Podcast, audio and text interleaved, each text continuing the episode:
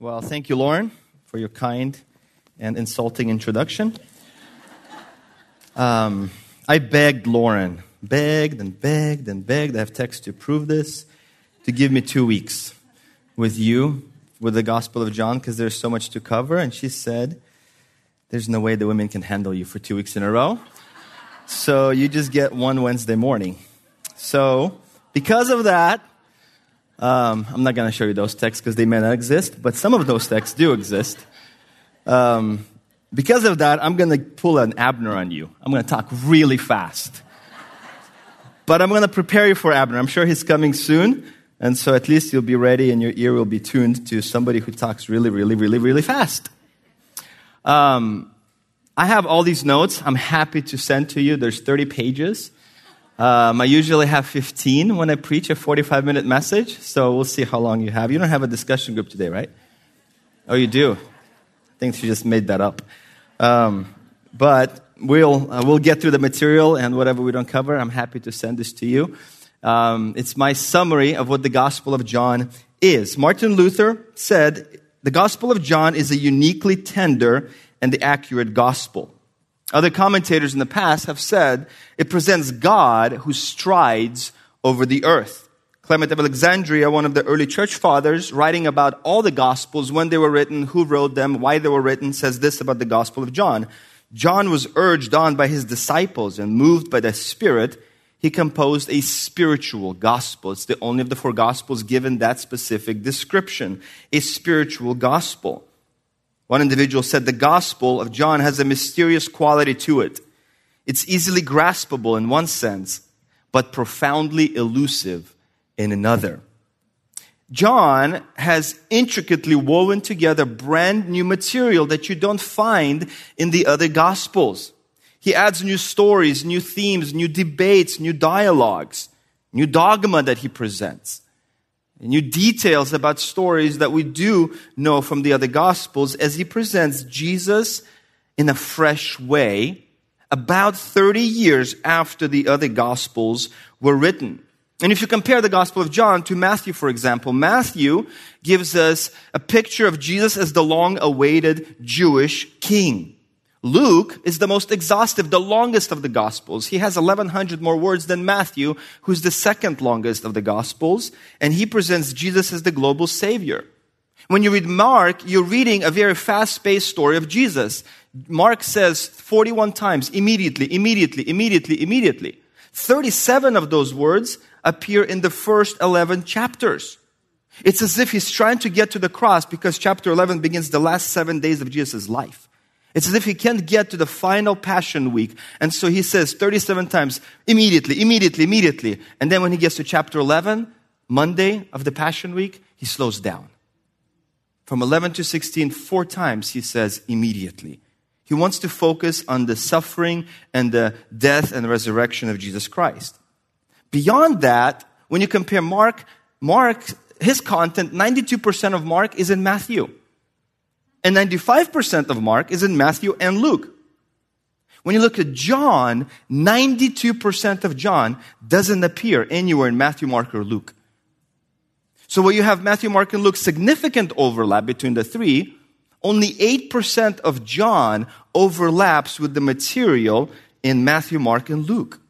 That's significant, which should prompt you to ask the question, why would John write such a different gospel? 30 or so years after the last gospel was written, 40 years after Mark was written, and Matthew. But when you read the Gospel of John, it kind of feels like going through a museum. You begin to see portraits of Jesus in various scenes. You see Jesus talking to a man sitting under a fig tree. In chapter 1, Nathanael, that is. You see Jesus at a wedding, celebrating with his family and friends. You see Jesus cleaning the temple, kicking animals out of the temple. That gives us license to men to kick cats, because Jesus kicked them out as well. You see Jesus talking to a woman by the well about him being the Savior of the world. You see Jesus leaning over a man who was sick for 38 years, sitting by a pool, and he heals him. You see Jesus sitting on top of a hill, teaching and feeding about 25,000 people. You see Jesus kneeling on the dirt and writing something as he's about to forgive a prostitute for her life of sin. You see Jesus shouting at the Festival of Booths, I am the one who can give you the water of life. I am the one who is the light of the world. You see Jesus weeping by a tomb because his friend Lazarus has died. You see Jesus being anointed with oil in John chapter 12 by a former prostitute. You see Jesus leaning over the filthy feet of his disciples, washing them. And the only time in the entire gospel where Jesus says something to his disciples, do what I do, that's the only time he said, do what I just did. Wash the feet of other people. You can imagine Jesus in that moment looking into the eyes of Judas as he washes his feet, as if to beg him not to betray him just moments later. You see Jesus standing with a disfigured face, with a crown on his head, dripping with blood, spit dripping from his face, as he stands next to Pilate, who says, behold your king. And in response, people say, we will not have this man reign over us. You see Jesus hanging on the cross. And just before he says, it is finished, he says, John, behold your mother. He entrusts the care of his mother to his beloved disciple. But then you go into a different room in the museum and you see this large painting. And it's different. It's more bright. There's a bright sky and there's an empty tomb. And the stone has been rolled away. And then you turn a little bit and you see Jesus in the garden, standing and talking to tearful Mary. You see Jesus stretching out his arms to Thomas and says, look, touch, and believe.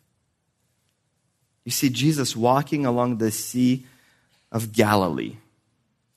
Final instructions to Simon Peter about what it means to follow him and to disciple or to shepherd his people.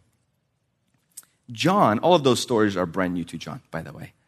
John is filled with images of Christ that we haven't read about yet in Matthew, Mark, or Luke.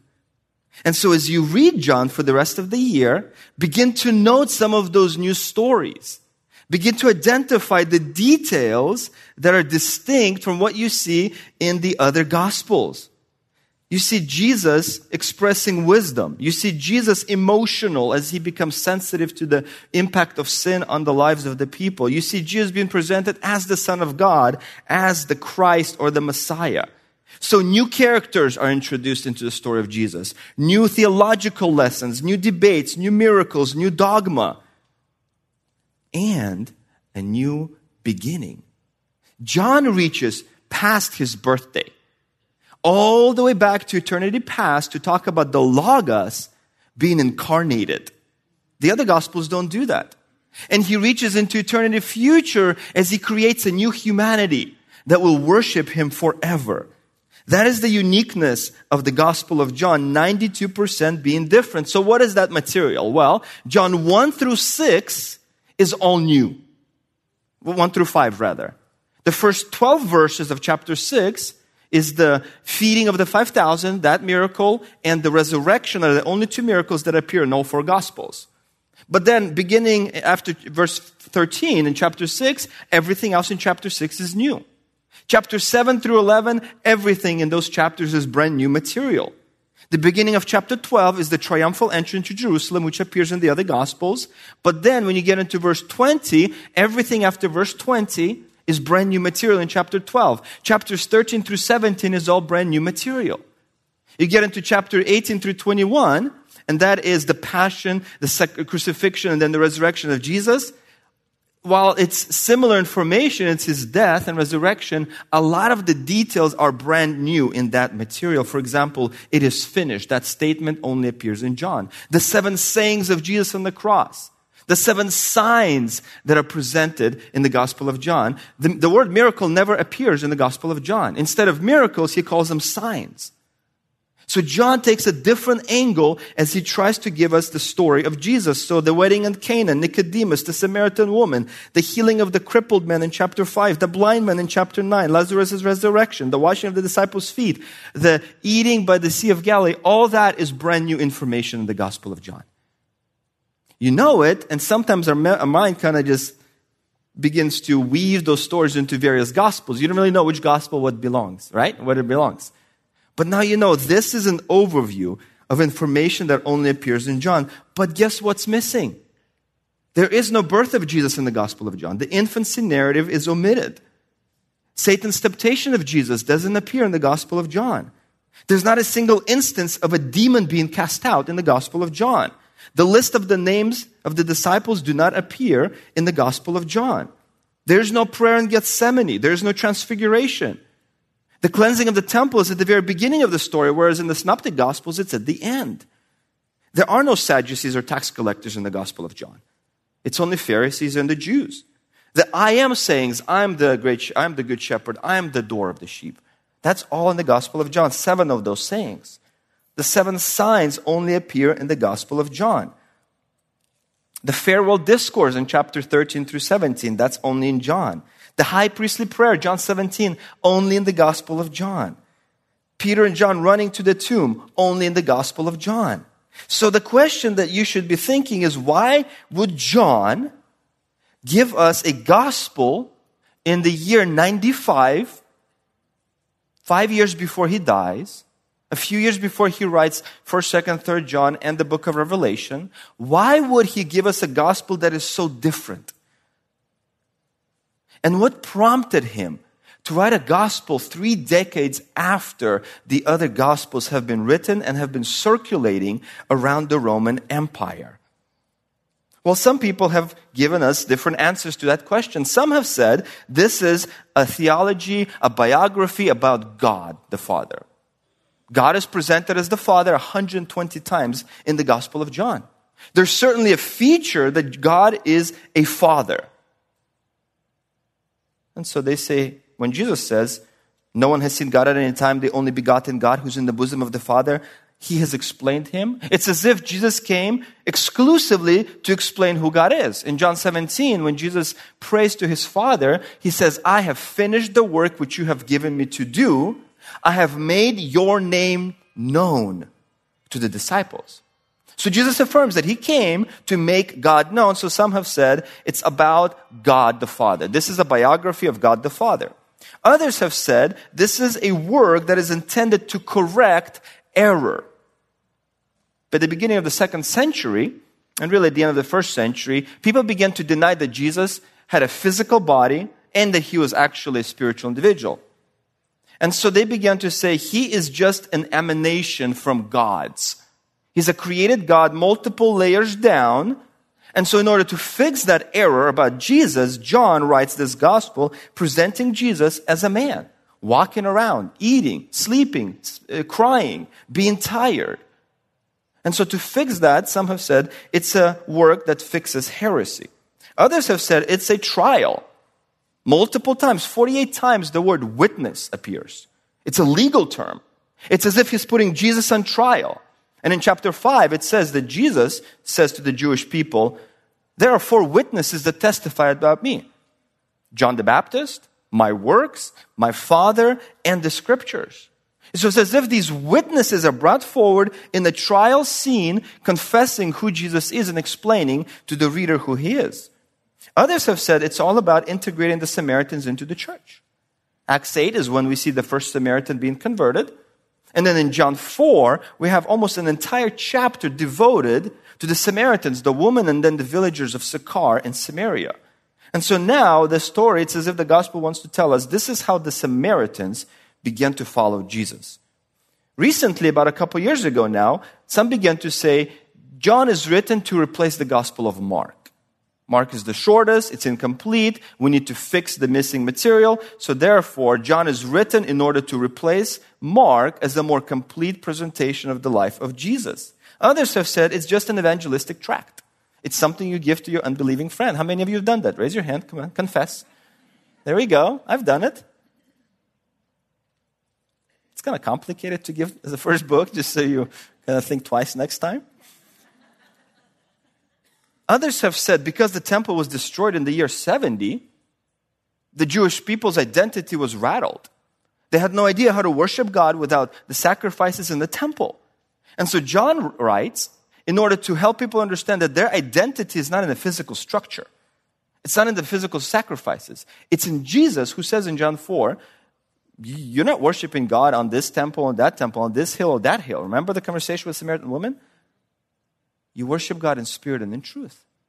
In other words, he is correcting their understanding of where you worship God, and there is no need for a temple. So some have said it's a way to give peace to the readers in the first century, the Jewish people, that you can survive without the temple. Others have begun to say recently that it's all about Jesus being the replacement of Moses as the greatest of all prophets.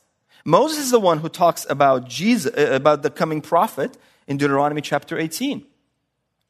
Moses is the one who establishes the festivals and worshiping God in a structure. The tabernacle initially, then it went to the temple. And so now you have this conflict in some of the minds of the people, and you'll see that in chapter 9 especially, where people take aside the Jewish leaders and say, we are Moses' disciples. You, blind man who is now healed, you are his disciple.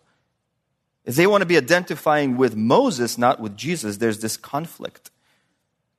The most popular answer to that question, why did John write his gospel? It's a self-reflection of Christians at the end of the first century who are being persecuted and who are struggling in their identity. And so what you're reading in the Gospel of John is simply a self-reflection, a struggle in their mind of what it means to follow Jesus. So the history begins to be changed, and it's not something that we can even trust. That is the most popular view out there today in New Testament scholarship. I deny it, and I'll explain to you why.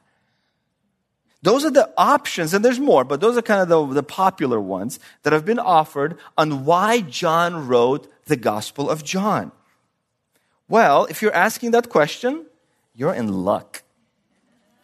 Because in John 20, verse 31, he tells you exactly why he wrote this gospel.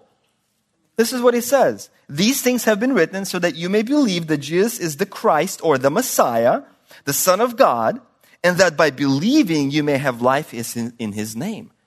So what John is doing here is what I'd like to call Christological discipleship. He wants to present Jesus as the Christ, the Messiah, the Son of God. Those are Christological titles. Who is Jesus? And by believing you may have life in his name. Believe appears twice in this verse. And the reward for believing is life through his name or in his name. So now John gives you two reasons why he wrote this gospel. I'd like to present a portrait of Christ to you, and I'd like to make sure that you believe in this portrait. And if you do, you will have life. Some have called the Gospel of John the Gospel of Belief, because the word believe appears 98 times in the Gospel of John. And it only appears 7 times in all the synoptic Gospels combined.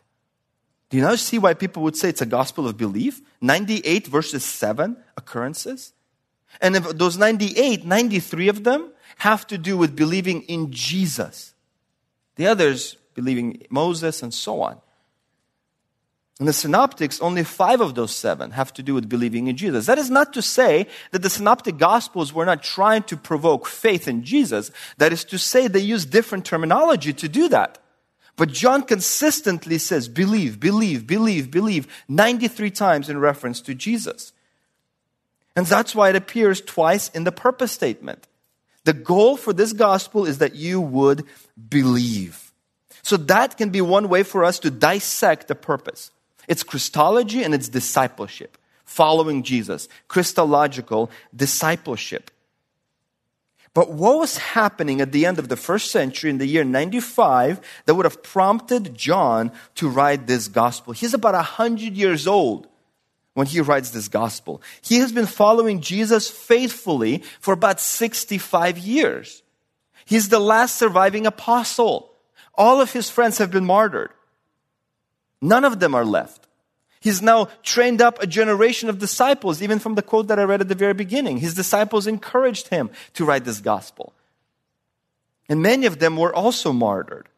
So what was happening at the end of the first century in Asia Minor, in Ephesus, that's what he's writing this gospel from, that would have caused them to sit down and write such a beautiful masterpiece. By the way, just as an aside, the earliest New Testament manuscript in the Greek language that we have is a portion of the Gospel of John. It dates to the year 125, which is about 25 years after John died. And it's important because of our efforts to try to reconstruct the Old New Testament in the Greek language. So what happened? Well, persecution happened. 30 years prior, Nero began a severe persecution against Christians in the city of Rome. Many of them fled to Asia Minor, to Ephesus, to the place where John is living, pastoring, and where he writes this gospel. So there's a community of believers, 1 Peter, 2 Peter were written to that same community, who are trying to follow Jesus in the context of persecution. If you look at the Gospel of John specifically, every single chapter has instances of persecution. Every single chapter. So if you're trying to understand the context and what saturates his mind, it's persecution, it's hostility, it's opposition to Jesus or his followers. And the way John frames that is by using three phrases. He says there was a fear of the Jews that permeated this gospel experience. Chapter 7, chapter 9, chapter 12, chapter 16, chapter 19, chapter 20. The Jewish people, the Jews rather as a category, as a character, were the leaders in that time. And they were the ones who were trying to preserve their hold on the Sanhedrin. They were the ones who said in chapter 11, if we let this man go unchecked, Rome will come in, take our place as leaders, and our nation away from us. So there was a political motivation for them to suppress any interest in Jesus, any sympathy for Jesus, any belief in Jesus. So the fear of the Jews is a phrase that reappears in the Gospel of John as a way to demonstrate that there's hostility and opposition to Jesus. The second phrase is the world. The world appears 78 times in the Gospel of John, used in 5 different ways. Most of the time it's used negatively. The world is hostile to God the Father, to Jesus the Son, to the Holy Spirit. It hates the disciples of Jesus. So whatever Jesus experienced from the world, John 15 says, if the world hated me, it will definitely hate you. So the world is presented as a character that is in hostility to Jesus. And then this phrase that only appears 3 times, only in the Gospel of John, nowhere else in all of Greek Christian literature. Expulsion from the synagogue. It appears in chapter 9, in chapter 12, and in chapter 16. Scholars have written many pages, and I've had to read many of them for my study, on what that means. What does it mean to be expelled from the synagogue in that time period? Well, it was a way for the Jewish leadership to weaponize the membership of the people in the synagogue against them if they became followers of Jesus, because everything was centered at the synagogue. Your kids went to school at the synagogue. Worship happened at the synagogue. Weddings happened at the synagogue. The judicial system, the court system, was established in the synagogue. So if you were severed as a member from the synagogue, you lost your social standing. You became a social leper. You had no access to the community whatsoever. Imagine all of your social services being cut off immediately. That is what it meant to be in the synagogue or expelled from the synagogue. And the Jewish people began to apply that pressure onto the followers of Jesus as a way to stifle any interest in Jesus.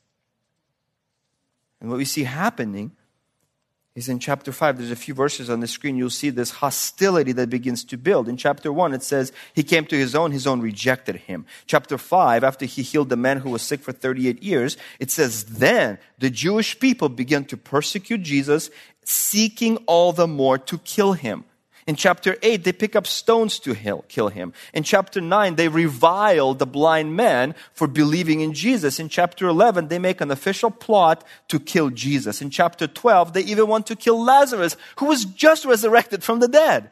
They want to kill him now too, in order to suppress any interest in Jesus. In chapter 15 is what Jesus says, what I mentioned a minute ago. If the world hates you, it will hate. If it hates me, it'll hate you. It persecuted me, it'll persecute you. And then in chapter 16, he says, they will expel you from the synagogues. And when they do so and kill you, they think they're worshiping God. The entire gospel is drenched in the context of hostility and opposition and conflict and persecution and violence against Jesus. Such that in chapter 7, verse 13, it says this, no one was willing to speak openly about him. These aren't true followers. These are people who are just in the crowd listening. But they are so afraid of the consequences of following Jesus that they would only whisper about him. And that's chapter 7. We see that happening with the blind man's parents in chapter 9. When the Jewish leaders come to them and say, is this your son? They don't even want to admit that this is their son. He's old enough. Why don't you go talk to him? That's the fear that dominates them. And it says, because they were afraid to be put out of the synagogue. 9:22. Nicodemus and Joseph of Arimathea are called secret disciples. They secretly go and embalm the body of Jesus in chapter 19. Because of the fear of the Jews. They were afraid of their own colleagues in the Sanhedrin. That's the atmosphere that reigns in this time. In chapter 20, the disciples are sitting behind a locked door.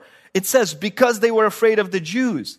Whether you're a commoner in chapter 9, a leader of influence in chapter 19, or you're a disciple, a true follower of Jesus, everybody is afraid to associate with Jesus because of the consequences of being his follower. And then multiple times, John talks about defection. In order to prevent you from defecting, John 16, Jesus says, I'm warning you about what's to come. In chapter 6, Jesus feeds about 25,000 people.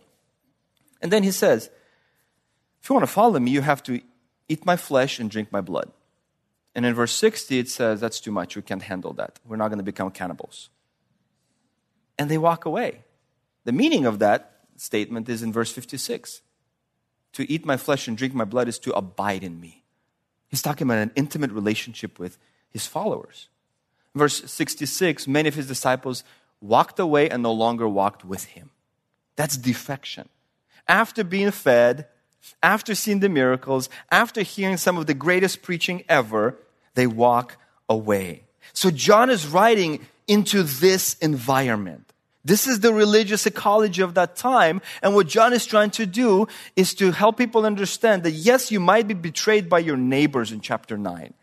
Yes, you might lose your social standing as a leader in chapter 12. It says they were more concerned about the glory of man than the glory of God. Therefore, they did not confess Jesus as Messiah. That's John 12. So yes, you may lose your social standing in the society. Yes, you might be expelled from the synagogue. But John says, I'm calling you to consider Jesus as the Messiah, as the Son of God, and believe in his name. That's the purpose statement.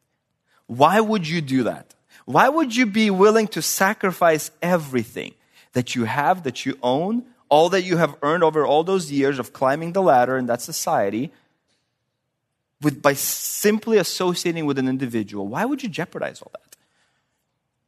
John's answer is you gain 26 different rewards and benefits for following Jesus. But really, those 26 collapse under 3 because those are distinct to the Gospel of John. You won't find them in Matthew, Mark, and Luke. As an incentive, as a motivation to follow Jesus.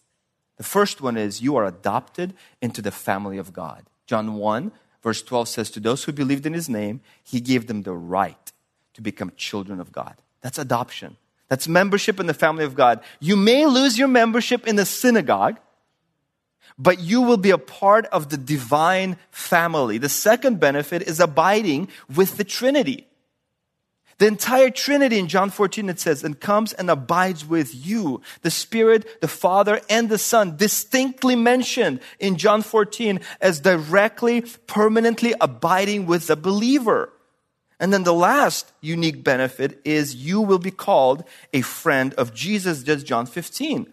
And in the context of that world, that meant that you would be integrated into a royal circle of the king, who had this small group of people that he trusted and sent as his envoys, as his governors to various parts of the world because they were his friends royal subjects. I just thought about this an hour ago. There you go. Maccabean snuck in. And John 15 isn't about, I'm going to be your buddy. We can hang out together and have sparkling water on Friday nights. No, I'm going to elevate you. I'm going to elevate your status into the inner circle of the king, just like the emperor had, and the Jewish leaders, and the Egyptian pharaohs had, and the Greek kings had, from Alexander to Augustus. All of those imperial figures had their little circle, and Judas says, I am the king. And so he integrates his followers into that same circle. But we go back to the main purpose, Christological discipleship. From the very beginning, John focuses on Jesus as he develops the Christology by presenting him as Messiah. John 1:41, Andrew tells his brother Peter, we have found the Messiah. John 1:41. John 4:25 and 29, the Samaritan woman. And then the whole village says, this is the Savior of the world. John 20, in the purpose statement, this is the Messiah, that's the word. And then 19 times in the entire gospel, the word Christ is used, which is the word Messiah. Twice the word Messiah is used, 19 times Christ. In other words, from chapter 1 to chapter 20, the beginning and the end, from the very first disciples to the purpose statement, John presents Jesus as the Messiah. Secondly, he presents him as the prophet who is to come into the world. Deuteronomy 18 prophesies that. Moses says, when he comes, listen to him. He's come. And in chapter 4, the Samaritan woman says, are you the prophet who's to come? In chapter 6, the crowd is talking. Is he the prophet who's to come? Chapter 7, the crowd says, he is the prophet. Chapter 9, the blind man being healed says, he is the prophet. It's not just a prophet. No, he is the prophet from Deuteronomy 18. John also presents Jesus as the Son of God. John 1:49, Nathanael says, you are the Son of God. And John 20, verse 31, believe in him as the Messiah and as the Son of God. And then there's other places in John where that appears. In other words, Jesus is being presented as the Messiah, as the prophet, as the Son of God, as the Son of Man. Chapter 5, the context is, I will judge. God has entrusted all judgment to me, Jesus says in verse 22. I'm the only one who will judge as the Son of Man. That alludes back to Daniel chapter 7, when the Son of Man receives all power and authority from the Almighty, and he reigns. Chapter 9, the blind man and Jesus meet after the miracle is finished.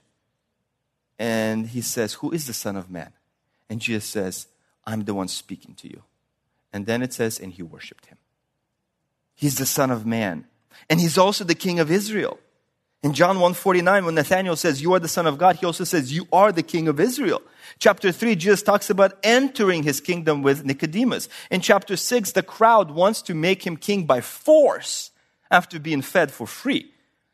In chapter 12, as he enters Jerusalem on a donkey, the crowd is chanting, this is the King of Israel. In chapter 19, 10 times it is mentioned in the conversation with Pilate, are you the King of Israel? Are you the King of the Jews? And Jesus says, I am, but my kingdom is not of this world. From chapter 1 to chapter 19, Jesus is presented as King. That's the Christology we're talking about in the Gospel of John. And then John says, because of that truth about Jesus, here's how you respond. Follow me. 17 times in the Gospel of John, there's the imagery of following Jesus that appears. Beginning in chapter 1, verse 37. You see, that's the beginning of the first disciples. And then in verse 43, it's repeated when Jesus directly tells Philip, follow me. In chapter 21, Jesus directly tells Peter, follow me. What you have in ancient literature, when something is mentioned at the beginning and at the end of a work, it is emphasized. It's the main idea, or one of the main ideas. And so the fact that he puts it in chapter 1 with the first disciples, and at the very, very, very end, as he prophesies Peter's martyrdom and says, follow me, that's the expectation. But he also says, believe. In chapter 1, verse 12, we talked about this already. Believe in his name. In chapter 20, believe in Jesus. Again, the beginning and at the end. And at the beginning of chapter 1, verse 4, he talks about eternal life. At the end of chapter 20, he talks about eternal life. All of those themes are prominent in the Gospel of John because they're placed at the beginning and at the end. But the connection to Christological discipleship happens through this term, disciple. The word disciple appears more times in the Gospel of John than in the other Gospels. The word apostle appears only once in the Gospel of John, but it appears 9 times in the Synoptic Gospels. The 12, as a category, appears only 4 times, and 3 of those 4 are in one passage. Whereas at 27 references in the Synoptics. Disciple, 78 times. 74, rather, referring to Jesus, 78 in total. Disciples of Moses, for example. 74 times it's in reference to disciples of Jesus. What he's trying to do by moving away from the apostle term and from the term of the 12, he says following Jesus is inclusive. Anybody can be a disciple of Jesus. You don't have to be in the group of the 12. The invitation to follow, the invitation to believe, the invitation to receive and eat and drink Jesus, all of that language is open to everybody. And this is what it means to be a disciple. You can see the 7 expressions on the screen. Believing in him, in the Father, and in his word. Loving Jesus and his followers. Obeying him. Bearing fruit. Witnessing for him. Hating your life. And abiding in Jesus. And when we consider the ancient understanding of what it meant to be a disciple, it's all about allegiance and loyalty. Because John is inviting people into a personal relationship with Christ. A personal attachment to Christ. And he'll do that in 3 parts. 3 parts. The Gospel of John can be divided as follows. Chapter 1 through 12 presents the public ministry of Jesus. Chapters 13 through 17 present the private ministry of Jesus. And chapters 18 through 21 present the passion and the resurrection of Jesus. How do we know? In chapter 1, verse 11, it says, he came to his own. The Jewish people. That's all that means. And his own rejected him. You go to chapter 13, verse 1. It says this, he loved his own. Now there's a his own as a subsection of his own. Do you see that? That changes the focus from the public ministry, all the Jewish people that are willing to listen to him, to now only the 12 disciples in chapters 13 through 17 who are his immediate followers. And John 1 through John 12 begins and closes with a call to follow him. Follow the light. It also begins and closes with believing in him. It also closes and opens with offering eternal life to those who would believe in him. And then this is what it says in John 12. These things Jesus spoke, verse 36, and he went away and hid himself from them. That's the ending to the public ministry of Jesus. He's done. He's shifting focus in chapter 13 to the private conversation with his disciples, which again, as I said, begins in verse 1, his own. And it says he loved them to the end in verse 1 of chapter 13 and the very last verse of chapter 17, which is the ending of the private ministry. He says this, I have made your name known to them and will make it known to them so that the love with which you loved me may be in them and I in them. Love begins and closes the private ministry of Jesus. And guess what? 44 times the word agape, you know that word, appears in the Gospel of John. 31 of the 44 appears in chapters 13 through 17. Do you want to know what the main theme of 13 through 17 is? Love. 31 of 44 references in this Gospel. Because Jesus wants to impress this thing onto his immediate followers. I love you. You need to love me. And you need to love each other. And he says this over and over and over. That's the flow of the gospel. And so as you think about how the gospel is put together, at the very end, chapter 18 shifts focus completely to the passion and the resurrection of Jesus Christ. And that's a familiar story, so I'm not going to get too deep into it now. But as I get toward the end of this session, let me show you how each chapter is put together. Okay, I have 2 minutes. chapter 1 immediately launches into the royal messianic Christology of Jesus Christ. He is the King of Israel. He's the Son of Man. He's the Son of God, rather. He's the Son of Man a few verses earlier. And he is the Messiah. And he's the light of the world. And he's the Lamb who takes away the sin of the world. That's all chapter 1. He immediately introduces Christology. This is who we're talking about. Then in chapter 2, he now gives us an introduction to Jesus' miraculous ability at the wedding in Cana, which presents Jesus as the bridegroom. And if you missed that point of that story, in chapter 3, verse 28 through 30, it says, he is the bridegroom. So Jesus is celebrating a wedding, does a physical miracle, one of the first of the 7 signs, which are connected to belief, because it says in verse 11, the disciples saw the miracle of the water being turned to wine, and they believed in him, and they saw his glory. Then Jesus shifts as he launches his ministry from that point forward to cleanse the temple. This is my Father's house. You have polluted it. He's going to cleanse the place where God is worshipped until the temple is destroyed at the very beginning of his ministry. Most likely, he cleansed it at the beginning and at the end of his ministry. That's the best way to reconcile the different placements of that story in the 4 Gospels.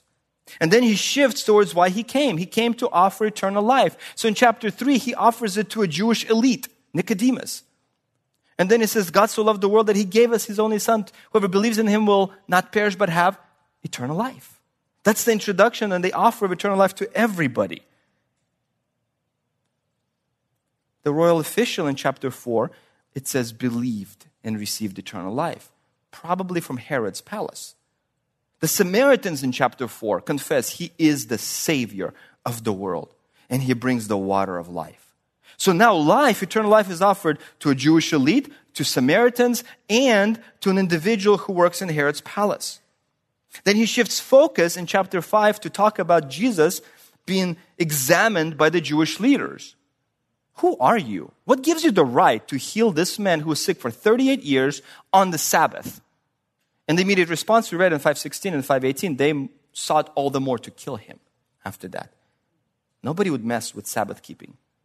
Not even Jesus. And so Jesus is being evaluated. Just as he was evaluated in chapter 4 by the Samaritan woman, who finally says, you are the Savior of the world.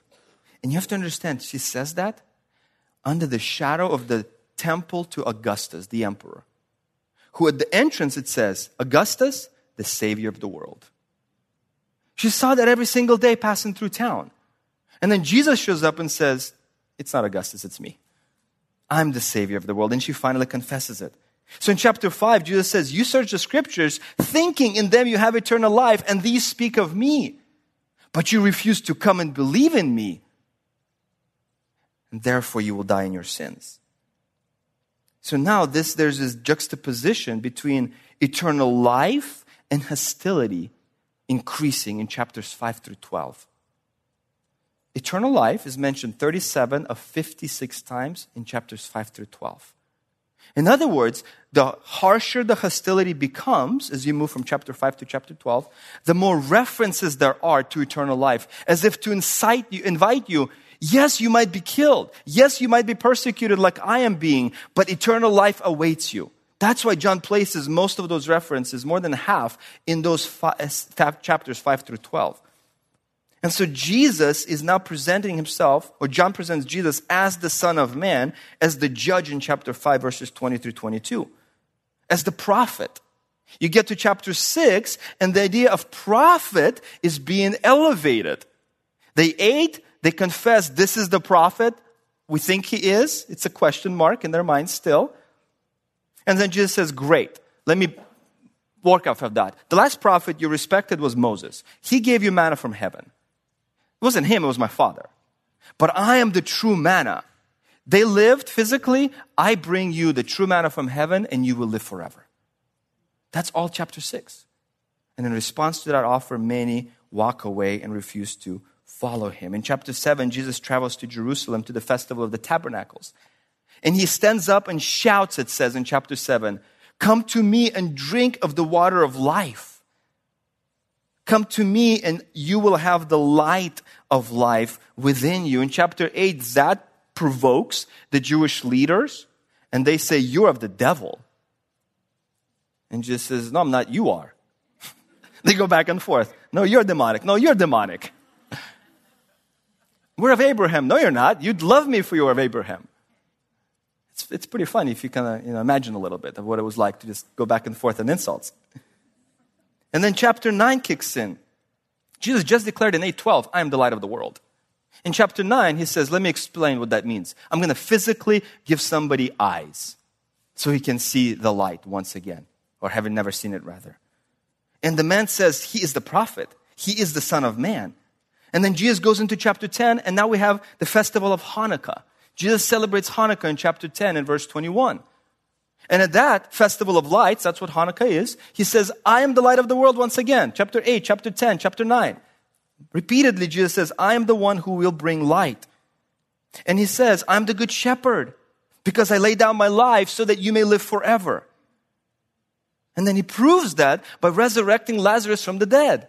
You want to know if I have life, power to give you life? Let me show it to you with Lazarus. And it says at the beginning of chapter 11, he just kind of lingered and hung out wherever he was, right? They sent a telegram, their version of a telegram to him, and said, hey, come, Lazarus is sick. Can you come and help him? And Jesus just kind of said, he can wait. He dies in order to be resurrected to prove that Jesus is the resurrection and the life, what he offered back in chapter 8 and 9 and 10. And that moves us to chapter 12. Well, finally, after 7 times, it says in John, the hour has not yet come. The hour has not yet come. The hour has not yet come. Chapter 12, the hour has come. For the Son of Man to be glorified. And when I'm lifted up, I will draw all men to myself, he says. In other words, the hour of his glorification through his crucifixion has come, prompted by Greeks, a coalition of Greeks coming to them and say, we wish to see Jesus. And that was the moment where now you could say the world community in Israel is ready to look at Jesus beyond just a miracle worker. And so Jesus says, the hour has come. Unless a seed falls into the ground that dies, it bears no fruit. Talking about himself, but also appealing to the people listening because he has to expect death from them as he'll do in chapter 15. And after all these offers, follow the light, believe in the light, follow me, believe in the water of life, the light of life. He goes and he hides himself from them. And he focuses on his disciples in chapters 13 through 17. And in those chapters, he promises the permanent abiding presence of the Holy Spirit. He promises to come back and take them so that they may be with him where he is, John 14. He promises that the world will hate you. And in that moment, verse 27 of chapter 15, you will be my witnesses because you've been with me since the beginning. And I expect you to testify about me and my identity. But don't be afraid when the world and its ruler hates you because I have overcome the world. So he's giving them previews of coming persecution and a promise of protection. And in John 17, many of you probably memorized this verse. Keep them from the evil one. Don't take them out of the world. They have a job to do. I sent them, John 17, as you sent me. But as they're fulfilling this mission, protect them from the evil one. There's that promise of protection. And then we get into 18 through 21, the third section. And now you have Jesus ending his prayer. The hour of power and darkness is what it says, has come. It's as if all of Satan's efforts, all of his demons have now been brought from all the parts of the world to Gethsemane to try to crush the Messiah. The hour and power of darkness. That's that moment in John 18. As Jesus is betrayed, beaten, crucified. And you know what's uniquely featured in John 18 that isn't discussed in Matthew, Mark, and Luke? As Jesus is being interrogated by the high priest, you know what it says at the beginning? He was asking him about his disciples. Discipleship takes center stage at the trial of Jesus. And immediately, we move from Jesus in the temple court to Peter by a fire, warming himself was the people who just arrested Jesus. And they ask him twice, aren't you his disciple? That's the word they use. And he denies it.